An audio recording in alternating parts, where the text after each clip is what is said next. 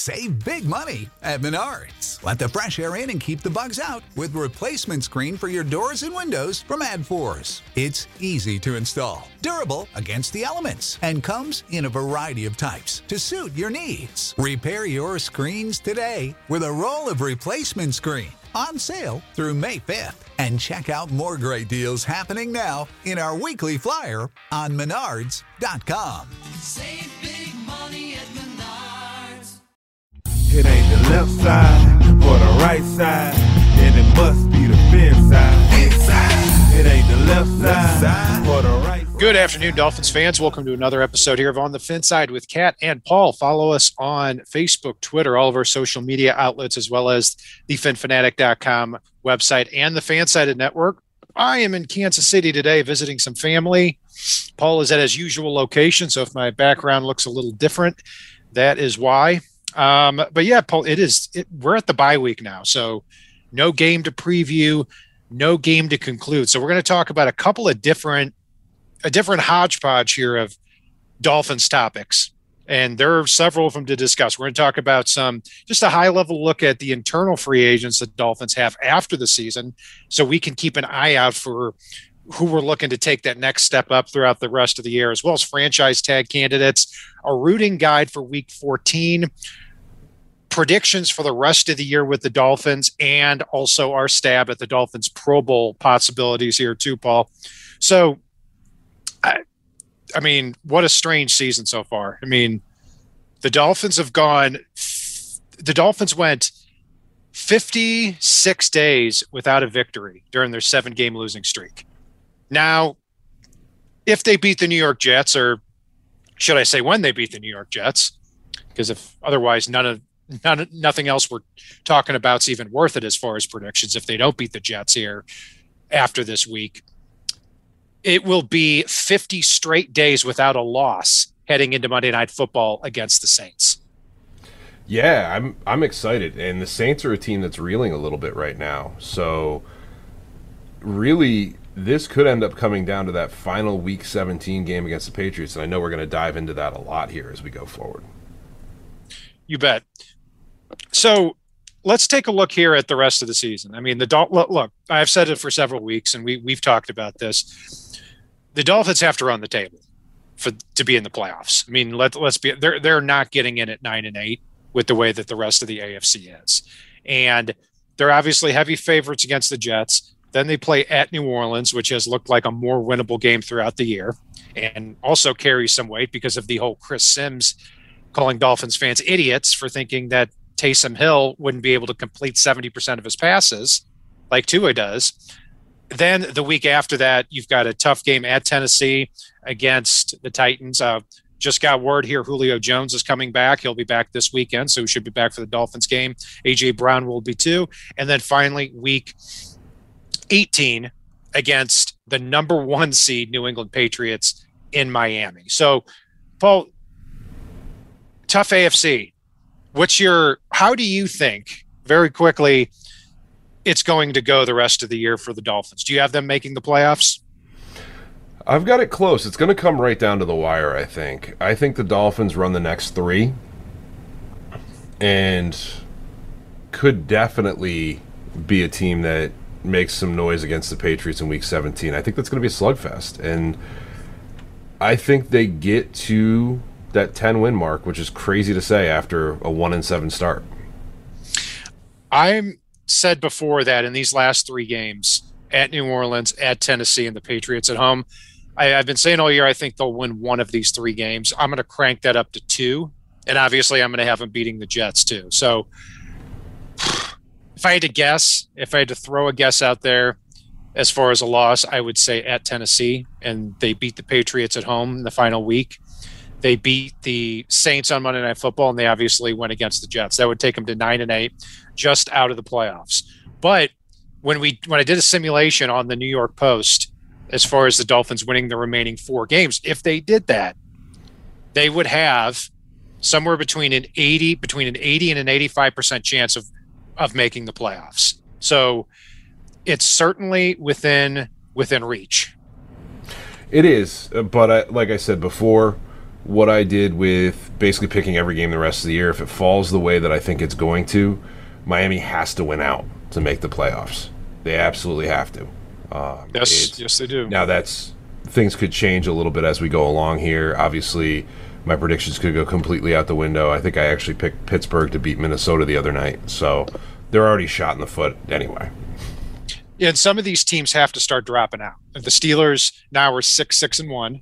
They're tenth seed in the AFC. So when you take a look at the at those teams that are eight through thirteen, the Dolphins are 13th seed in the AFC right now at six and seven. That can obviously change because so many things are so close. But the teams that are were, would be out of the playoffs if it started today. The Bills are seventh seed at seven and five, and also have the Bucks this weekend. The eighth seed, you've got the Colts, who have a bye this week. Then they play at New England, or versus New England, at Arizona, and then the Raiders and the Jaguars to finish the season. Ninth seed, the Raiders, they've lost what five of the last six games. You know, they they look like they're starting to drop out. Steelers seem like they're uh they're skidding a lot. Obviously, six, six, and one. I, I don't see them making it. The Browns, not the same Browns team we saw at the beginning of the year. They're the 11th seed at six and six. And then the Broncos seem to win one, lose one, win one, lose one all the time. They're six and six. Do play the Lions this weekend though. So, and then you got the Dolphins at the, with the 13th seed here. So those things can change pretty quickly. So looking at this weekend's games, Paul, what is the most important one for you that that needs to happen in the Dolphins' favor, or maybe a couple of them? I mean, I think the the hardest thing for me right now is the Colts and the Titans have a slugfest going on in the AFC South. And somebody needs to pull away from somebody and somebody needs to fall behind as far as that goes. Um, and that that's the most critical thing for me at the moment is who can pull away and then I'm just going to root like hell against who the, the other team that doesn't. Yeah, and when you look at the Titans the rest of the way, the thing that sucks about them is that they've got the Jaguars this weekend and they've got the Texans in week 18. So that for them is 10 wins right there. And then they've also got the Steelers, 49ers, and the Dolphins, three very winnable games. They really just need to win one of those to pretty much clinch the division. The to me when I look at this weekend the they're I'll divide them into a couple different segments here is you've got three three games that are are going to be heavy favorites for the AFC uh, teams that we're competing with. It'd be a big upset if they lost. You've got the Chargers playing the Giants. You've got the Titans playing the Jaguars, and you've got the Broncos playing the Lions. It would be huge if an upset or two could be pulled among those three games. I don't expect that to happen, but if it did, it could significantly change the landscape there of, of the AFC playoff race.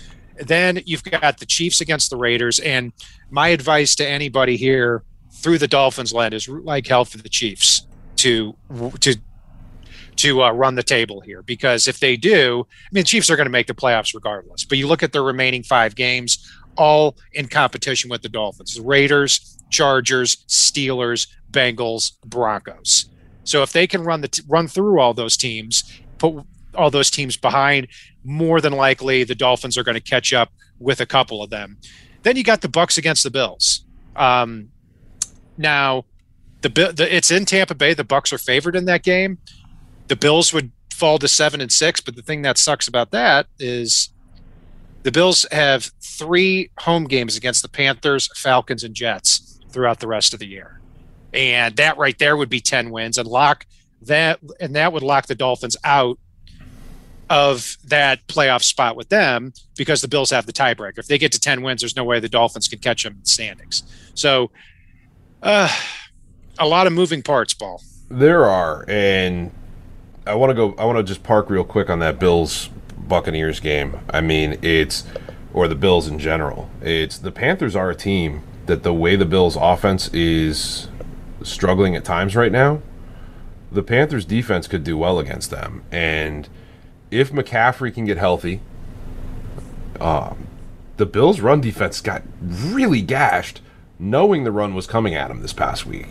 I know the Patriots have a good offensive line, but Christian McCaffrey is head and shoulders above anybody they got, and we all know how I feel about Rhamondre Stevenson. Uh, and if you can go one dimensional against the Bills and still run it down their throat, there's a problem because 50 mile an hour winds don't affect covering the run, especially Yeah. when you know it's coming. I agree with what you said on the defense. Um, Christian McCaffrey's out for the rest of the year, so he won't is? be in that game. Yeah, he's out for the rest of the year. That I ignored the quiet. Panthers once we passed them. Well, it was not a lot was made out of it because uh, McCaffrey gets gets hurt so frequently. But yeah, the no. But as far as defense, I mean the Bills haven't been great on offense for really like the last five or six weeks. I mean, uh, I I think they're going to bounce back against an easier schedule here at the end of the year. Um, we'll see.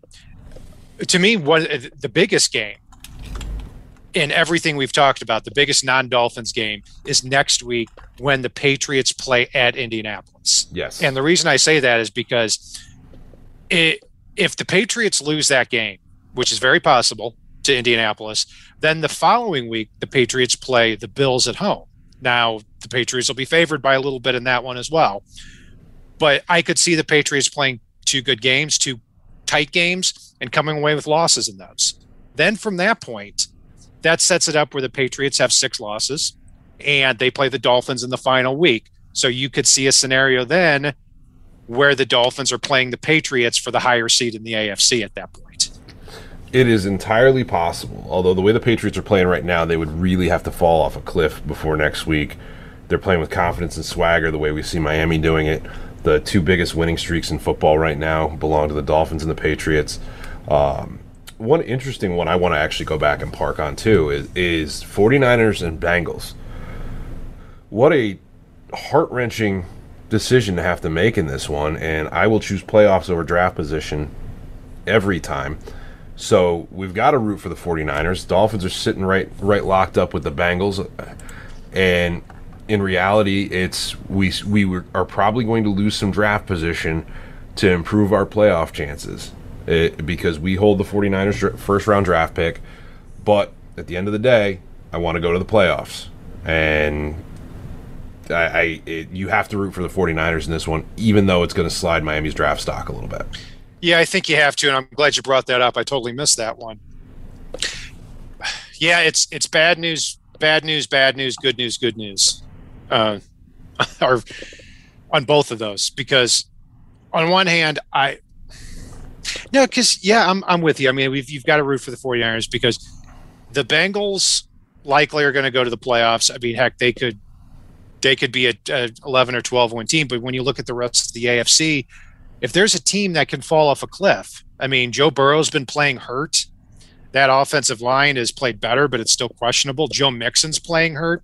Ja'Marr Chase has not played well for the last five or six weeks. So if you can see a team falling off a cliff suddenly, it could be the Bengals, and, and that would have to start here this weekend. So, Yeah, But Joe- overall- Joe, Joe Burrow looks like he's playing in traffic on every snap at this point and bouncing off of cars as he's trying to throw a football.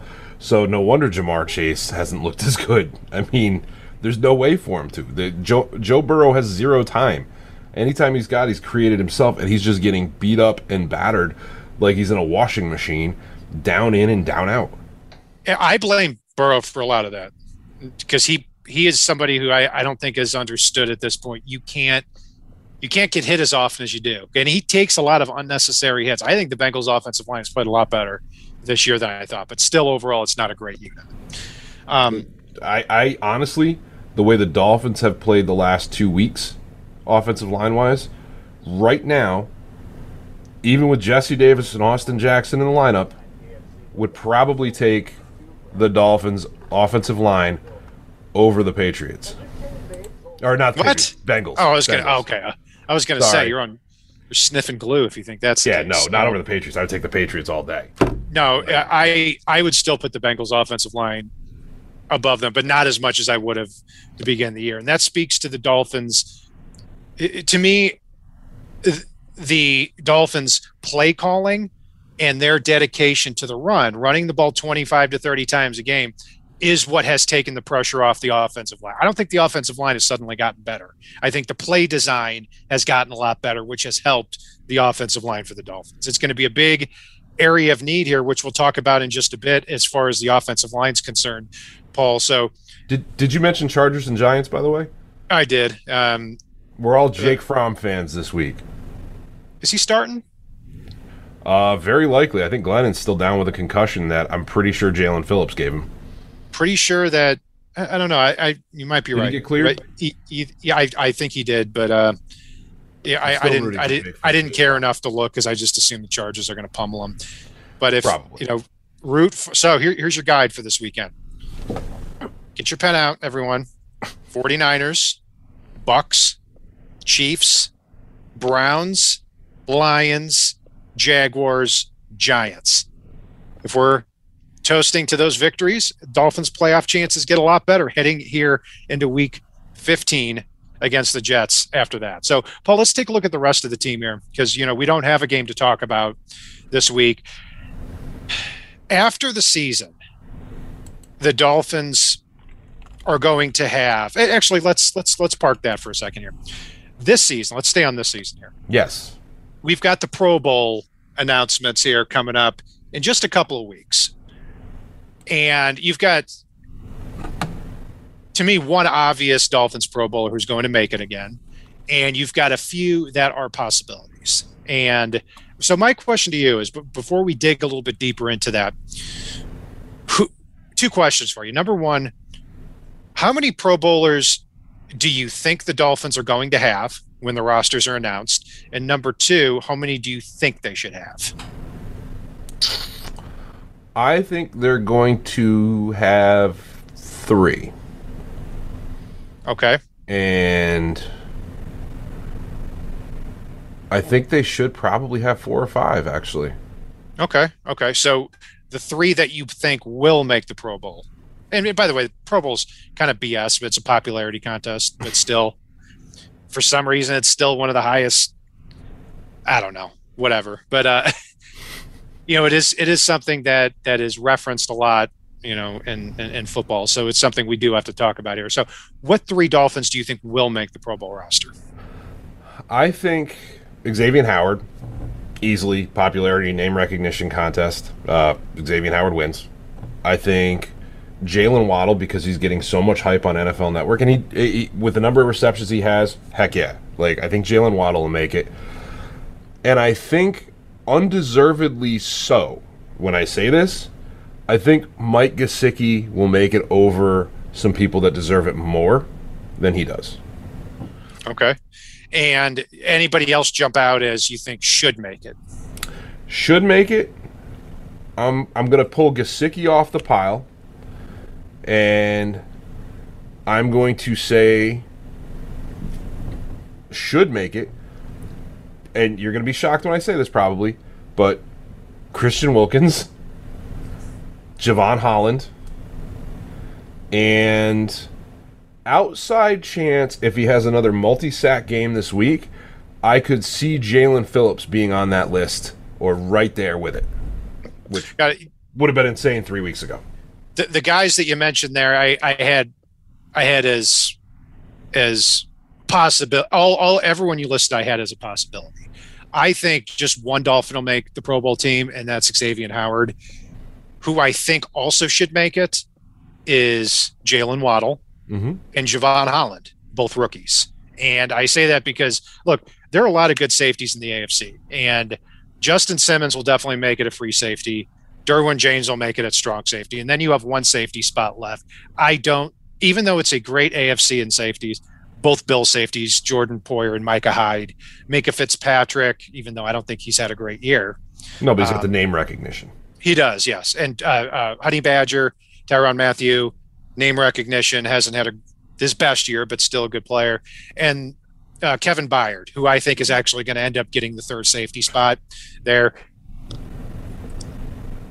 I, I- don't. I don't put the. I, I put Jevon Holland over all of them. I Jevon Holland plays free safety. He's the la- last line of defense. He blitzes. He's all over the field, and it's gotten to the point in the last four or five games when the ball gets in Jevon Holland's territory, he's either making a play or the receiver is not catching it. And I can't say the same for the other guys. I, I think if you just look strictly on production, you don't look at range, uh, name recognition, he should be on there. And Jaylen Waddle, there are four receivers that make the Pro Bowl, right? Um, three, I can tell you right off right off the whip, are going to make it. Um, because of name recognition and production. Tyreek Hill will make it, Keenan Allen will make it, and Stefon Diggs will make it. They're in, put them in. They were they were in the Pro Bowl last year, multiple time Pro Bowlers each, and they have the numbers to back it up. And then the fourth spot, it's going to be close between a lot of players. Ja'Marr Chase, a couple of weeks ago, I would have put in there um, because of the stats, and he was number one among wide receivers in Pro Bowl voting by fans. That shouldn't mean anything, but it does. A couple of weeks ago, so he might end up still getting that fourth spot. But Jaylen Waddle second in the NFL in catches, and he's done it without his quarterback for five and a half games on there. Yeah, I, I would give him that fourth spot. Now, one person we haven't mentioned that has an outside chance, and I can't recall if he's actually listed on the ballot itself on NFL.com for the special team spot, but should be in consideration is potentially Mack Hollins. Um, he has been phenomenal covering kicks and punts this year. Yeah, I, there are a couple of guys that I think could be consideration. Uh, Mack Hollins, Duke Riley uh, for special teams, and uh, Clayton Fejedelem too. I mean, look, Clayton Fejedelem can't play defense, but he's a good special teamer. Teamer, but also in the AFC, Matt Slater seems to have a stranglehold on that special teams Pro Bowl spot every Yeah, year. because no one knows who to pick, and they just click that button. I- correct, exactly right. And uh, so, yeah, and and you know, you could you could see like a, uh, Blake Ferguson get in as a long snapper too. Those are so hard to predict every single year, and it seems like Morgan Cox for the Ravens has the stranglehold on that long snapper position every year. So, but let's go back to a few other guys. Um, Gesicki is a possibility. I'd be shocked if he did because you've got two tight ends that make it. Travis Kelce will make it. There's no doubt about that. And that and then it would be between Andrews, Darren Waller, and Gesicki. And Andrews has about 150 more yards, um, and Darren Waller has one more yard and is also hurt right now. Um, Being Gesicki. never, so I, never deterred fans from voting for somebody. yeah, it, it- well, Gesicki has made those highlight reel catches so much compared to the other players. And, and and that's where it might get interesting for him because the Dolphins have not had a lot of broadly televised games. So when people are watching ESPN, NFL Network, um, Red Zone channel, all those different things, the highlights that jump up from the Dolphins are typically going to include Gesicki leaping up in the air and snagging a one-handed catch.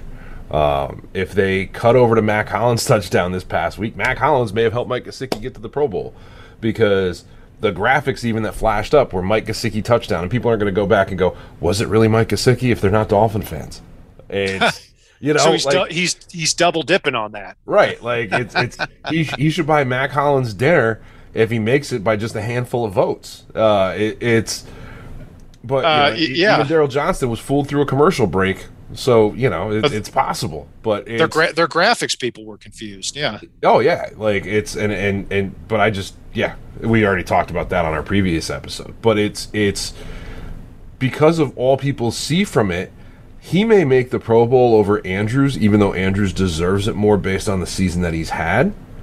Uh, because Andrews, for whatever reason, has a kind of a common name that just floats by people and B, he just doesn't have the name recognition he deserves as of yet. He, he's somebody that I could very well see being a snub for the casual fan.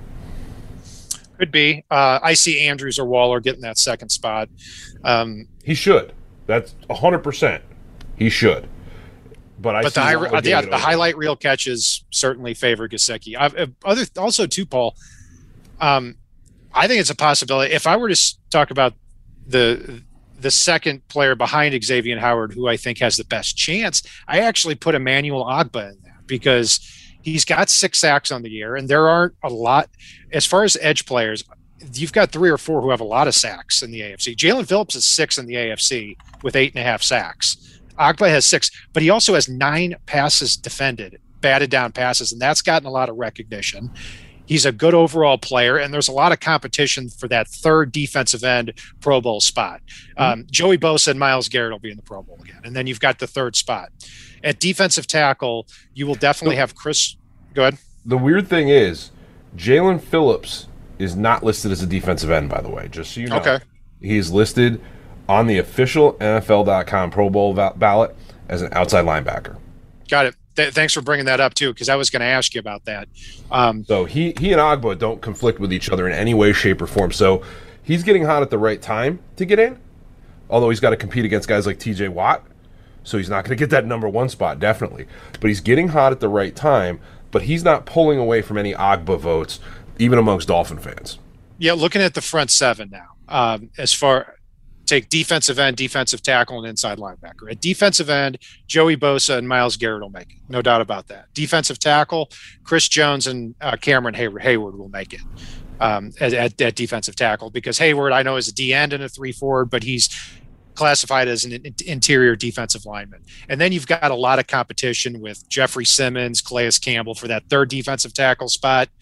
Maybe Wilkins sticks his head in there, but I, I don't think he'll, he'll he will. At outside No, he linebacker, though. He should. His run defense grades alone should put him in there right now. At least in Uh, the conversation.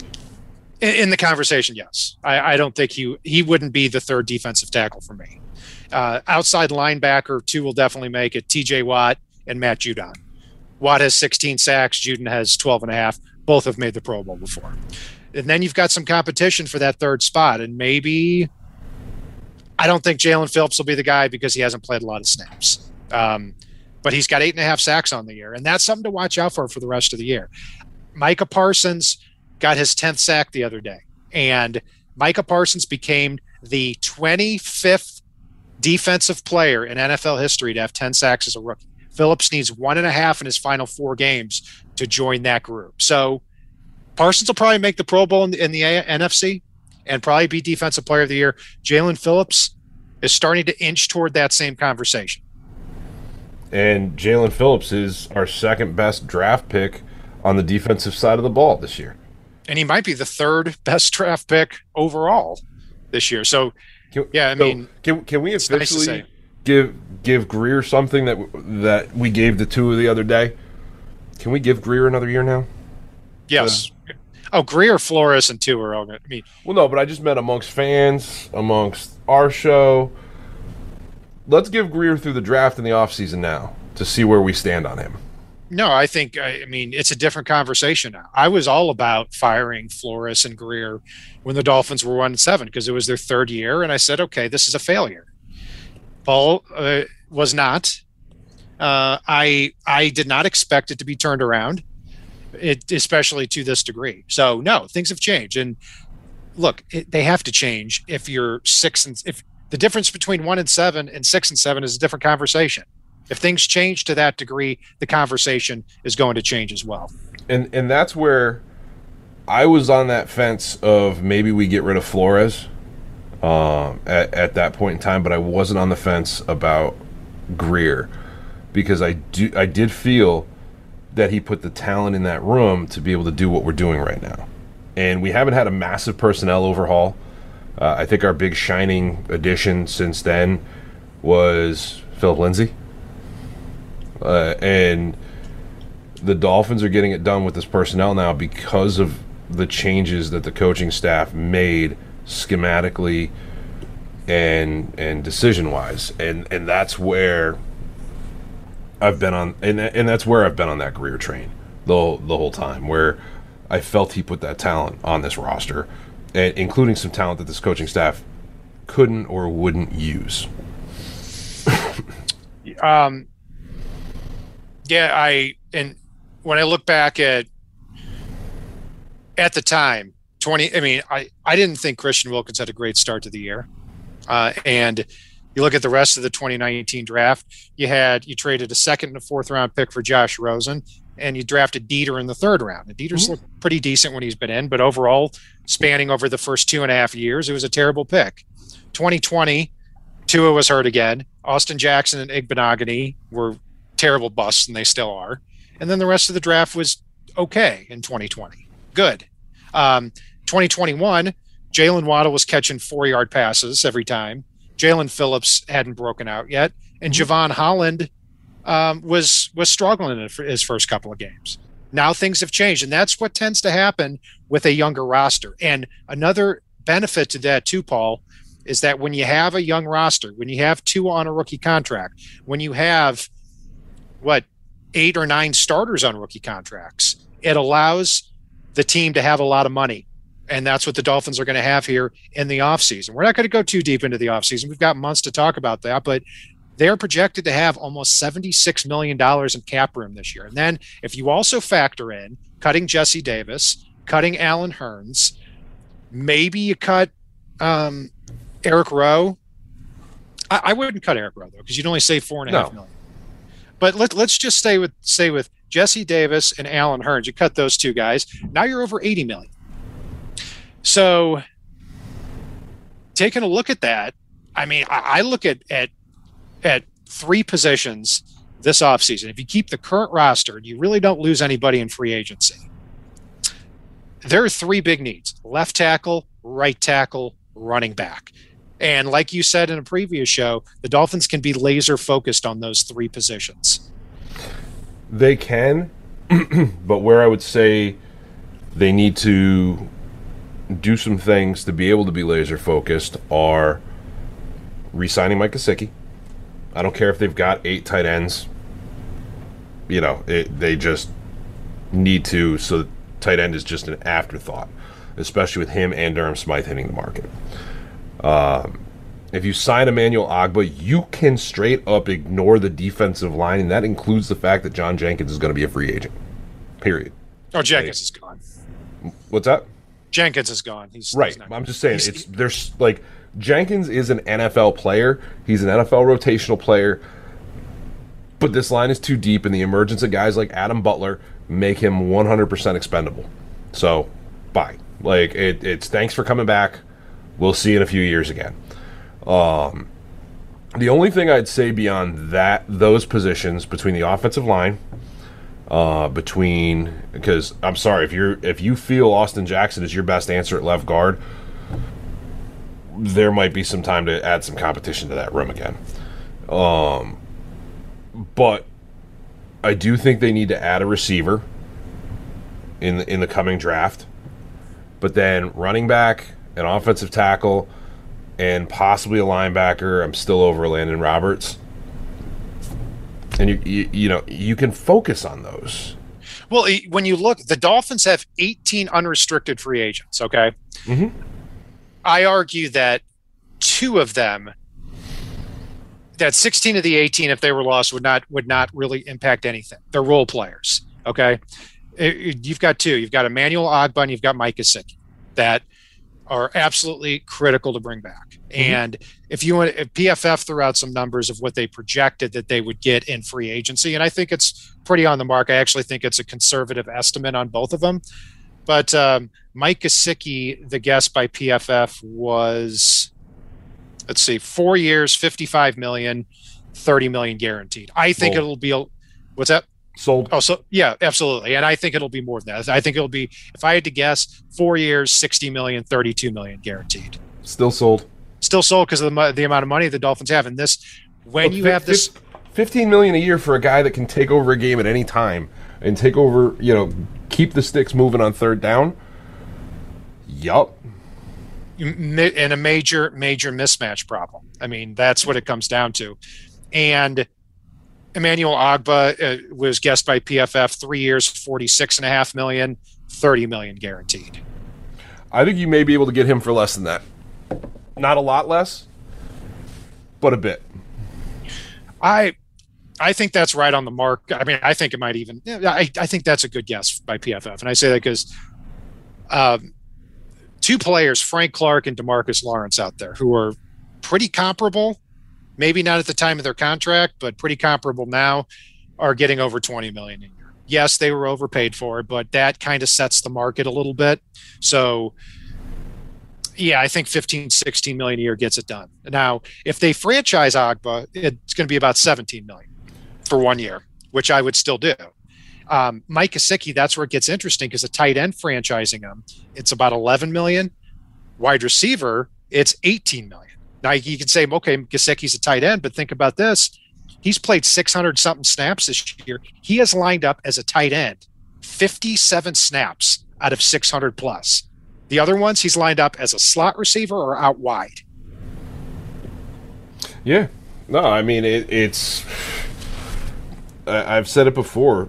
Re-signing Mike Gesicki and moving if if you're going to move him to wide receiver officially, then you do need to get try to get Durham Smythe back. Uh, yeah, Smythe, Smythe is. Yeah, I, I agree. Smythe is gone though. I mean, he's probably when you look at when you look at the tight I- ends. I if he doesn't have a big enough market that he's going to get crazy tight end money. He's going to get a decent contract. So Mike Gesicki and Emmanuel Ogbah are the two the Dolphins need to bring back. Will Fuller, you know, with his hand injury, is unlikely to play the rest of the year. Um, hopefully, we get him back for a couple of games. Probably not, but doesn't look promising for him to come back again, and, and rightfully so. But so, Paul, if we take those, If he doesn't, he ain't getting 10 million next year from anybody. I think he will, just because he's still in his twenties and so valuable. Um, Hmm. But it would probably be a one-year, ten million contract again, and Well, I it probably won't be when your 10 million prove it deal proved what everybody else has been saying all along about his injury prone history and the fact that he just took a game off for I don't know if I feel like it. You know, like Well, we still don't know the reason, but yeah, I mean, Yeah. a person, a personal reason. Yeah, I, I won't speculate, but yeah, I, I, I hear you. So, I'm not let- saying Miami signs him again, but I don't see him getting 10 million. I think he will. We'll see. It, it, it, it would depend too if his, if there's some personal stuff going on. He, I mean, who knows? Maybe he doesn't play altogether, Yeah. especially with that hand injury. That, it- look, it's not a finger owie. Okay, this is this is a a. Everything I've heard is that is that this is a badly badly injured finger to where the guy can't even can't even grip anything. So He's got multiple fractures in his hand total. Like he can grip he can grip ten million dollars, but uh, that's right. about it. Well, and it's it's you know, and that's going to be another reason I don't think he gets 10 million off the rip. I think he's going to have to actually try out for a team so that they could physically see if he could still do all the things that he was able to do before the hand injury. Paul, I'm going to list the Dolphins' 15 remaining un- unrestricted free agents in a row. And as I'm and after I'm done with that, I'm interested to hear. I've got mine broken down into kind of into segments here. I'm going to list off the Dolphins' remaining 15 unrestricted free agents after Ogbah, Gesicki, and Will Fuller. Okay. I'm interested to know which ones you would want to grab and say, yeah, we should bring that guy back So for for what they're what they're valued. let's- And let's let's yay or nay it as we go through. sounds that good. it's not an insurmountable list for our listeners. Sounds good. Uh, all me. right, uh, Jacoby Brissett. Nah, I agree. Malcolm Brown. nah. Nah, me either. Uh, Philip Lindsay. Yeah, to be determined, but yeah. Okay, so yeah, okay, let's let's. All right, so it's either yes, no, or we've got to see the rest of the year. So he's Lindsay is in the let's see the rest of the year category, right? Throw him in my TBD camp. Okay, same for me. So I think we're going to agree on a lot here. Albert Wilson. No, no, no, no, No. No, we're done with him. no. Mack Hollins. Yes. Yes, I'm with you on that too. Um, four years, I or wait, uh, I'd say four million a year to be the fourth receiver, special teams guy. I'd be in. I'd be in that. Can't wait to see the costumes he buys at four million a year. Uh, Durham Smythe.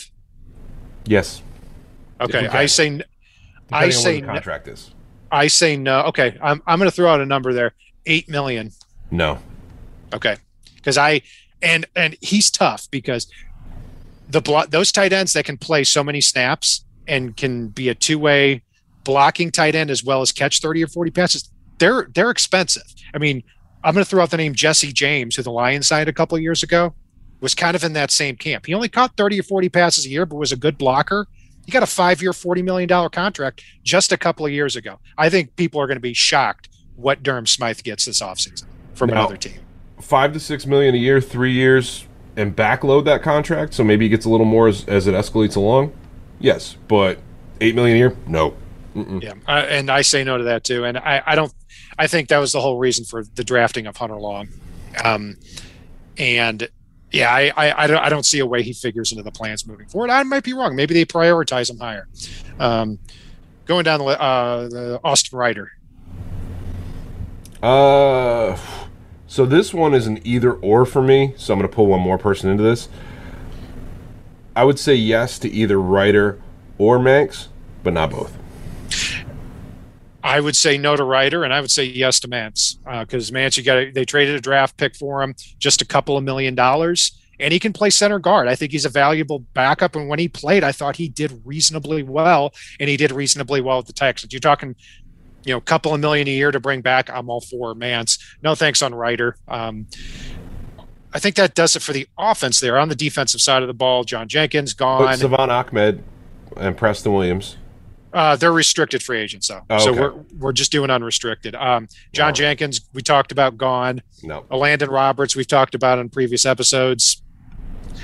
I'm I'm more open to having him back than you are because it's probably going to only be a couple million. But I, I'm open Probably to it, not. but you know, I, I'd rather look around a little bit and see other people. Duke Riley, Yes, me too. And I think I think that's a no brainer because I think it would be he's going to be inexpensive.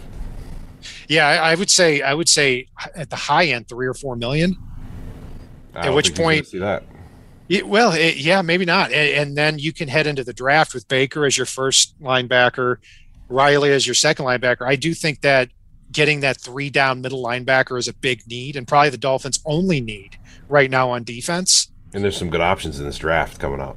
There, there are a couple, yeah, and we'll we'll talk about those this offseason. Devin Lloyd from Utah being one of them. Mhm. Um, and if that are the if that's the case, but you head into the draft not necessarily badly needing a, a linebacker. You can still go best player available at those spots. But if you draft a linebacker, you have Baker as your outside linebacker, Duke Riley as your third guy, you're set at that position for the year. Um, Brennan Scarlett, Yeah, I'd be open to that too uh, as a backup, special he's gonna, teamer. he's gonna mean, have to earn his spot during the preseason, but absolutely. I mean, he's got special teams value too. Yeah. Yeah, he does. And and you know, he's somebody who started for several years for the Texans when they were good on defense, taking the spot for Jadeveon Clowney. Um Justin Coleman. No, Okay. I'm a yes on him. If we're talking three, four, five million a year, I think he is a very good third or fourth cornerback, and I'm willing to pay all day for that. Um, he's improved throughout the season. Uh, I, I'm open to it, but for the most part, I'm not enamored enough to spend the money. I, I'd rather have Nik Needham. I'd rather have Trill Williams. I do like Javaris Davis a lot. that could be an interesting choice. And I'll tell you this right now: I am going to advocate in the draft at some point for the Dolphins to spend a high pick on a cornerback because it's not a need right now. But when Byron Jones and Xavier Howard get on the wrong side of 30 in a couple of years, it's going to be a big need, and it's going to be too late at that point. I'm talking about as a draft pick, not as not not as far as signing free agents. Um, Jason McCourty, no, because he's probably going to retire. Um, and finally, um, Palardy. Yeah, I'd have to lean toward yeah because I think he does great directional kicking, and as the Dolphins get better on offense and they're not putting the ball outside of their own territory, I think he gets more and more valuable. One AFC Special Teams Player of the Week. I mean, he averaged week. almost 50 yards a punt this past week on six punts. Yeah, and he and he drilled uh, three inside the 15, but still, I was thinking like, how bad of a week was it on special teams? I saw, I, saw, I saw that pop up, and all I could think of was you destroying him on our, our, our game recap. No, I wasn't destroying him. I wasn't just no. I, I said he did a good job as far as he he, he Half as far as direct yeah half his punts directional kicking and pinning other teams back. Like when the Dolphins kick from the forty or the fifty, he's great. There are very few punters I would take in the league over over Palardy. If he's punting from the Dolphins' own fifteen, then no. I, I he's there are many other punters, including Matt Haack, that I would take over him. He did bomb one of them, but he had two or three other ones that weren't very impressive in that situation. So I would not take Matt Haack because Matt Haack, as much as I love most of his kicks, is an absolute threat to just shank a ball four yards beyond the line of scrimmage at any point in time. the Liverpool King in chat said, "What is going on with uh, Cat's face? Is that a filter?" No, I'm, I'm at my in-laws in Kansas City uh, here uh, I'm I, I'm not as I don't have as much control over the lighting as I usually do. You should have brought So- your pillows for the shelves behind you. I should have. I was thinking that. I was thinking that absolutely. First thing I thought when I saw the shelves was like, why no pillows? uh, you know, I've I've I brought a couple of Dolphins hats, uh, which I, and now my head's been covered up here. So I I'll spotted be them. I'll be uh I'll be back to my normal uh my normal couch with the uh, pillows behind uh, ne- next week as we uh, preview and review the the Dolphins Jets game. Um, so Paul, we've thrown a lot out there. I mean, we've we've talked a lot about a lot of just kind of things we've wanted to talk about but didn't want to interject into any of our shows really. Uh, anything else jump out at you here? No, it's it's one thing that I like, and this is you know I am all in on trying to make the playoffs. I am all in on hoping the Dolphins do, and I am not moving on to the offseason as of yet. But I will say some of the positions we've talked about: offensive line, running back, potentially linebacker, wide receiver there are a lot of very good options and not just in round one in this upcoming draft. There every time I look at running backs right now, I'm just drooling, which is a fun thing to say. Uh, it, it's but I don't want to get too far ahead of myself with it. But again, looking at the Dolphins' needs, the stuff we just went through for the offseason, the the the re-signings and signings they could potentially make, the cap space they're going to have, and what they're doing right now with the current roster, I am so excited for 2022 as well. It's there is a lot of potential to really just take this thing and just shove it forward into a perennial contender this offseason. And one thing I noticed when looking at, at the free agents here is yes, the Dolphins have a lot of them in 2022, the most notable ones being Gesicki and Ogbah. If you look at 2023, and other than Andrew Van Ginkel, there isn't a lot. So what that means is it sets up this situation where if they continue this momentum and they finish the year, let's say at nine and eight or 10 and seven, and Tua continues to play well, and we carry that to next year with Tua still on a rookie contract, the Dolphins are going to have all this money to spend, not a lot to re-sign in 2023. So they may have this two-year window in 2022 and 2023 where things really start to come together and they can really start to stockpile some talent there. So will we, we don't want to get too excited about the offseason because there's still a lot of football left to be played and a lot of excitement here to be had. But thank you all for joining us here on this bye week special of On the Fin Side. Be sure to follow myself at Brian Cat NFL, Paul at Fanatic underscore pick on Twitter. Um, also follow us on Facebook, Twitter, Spreaker, uh, not Spreaker. See, I, I can't get that out of there. We're not representative. We don't use Spreaker anymore. Forget that. I'm going to put up a no Spreaker sign behind us. Facebook, Twitter, the phinphanatic.com website, and the Fansided Network. Thank you all for joining us. And if it's not on the right side and it's not on the left side, it is on the Fin side.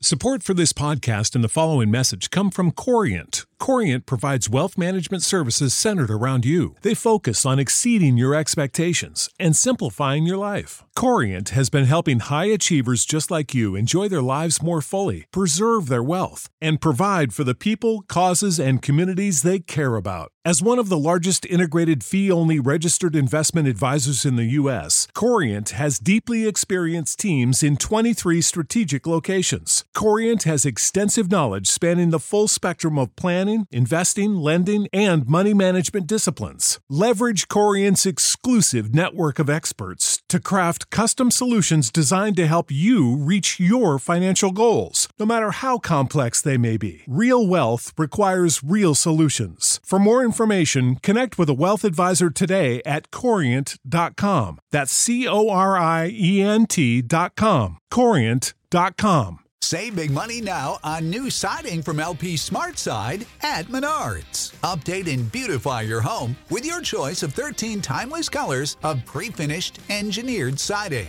It's durable and includes a Sherwin-Williams factory finish paint warranty that means no painting for years to come. View our entire selection of siding from LP Smart Side today. And don't forget to check out our flyer on menards.com for all the great deals happening now. Save big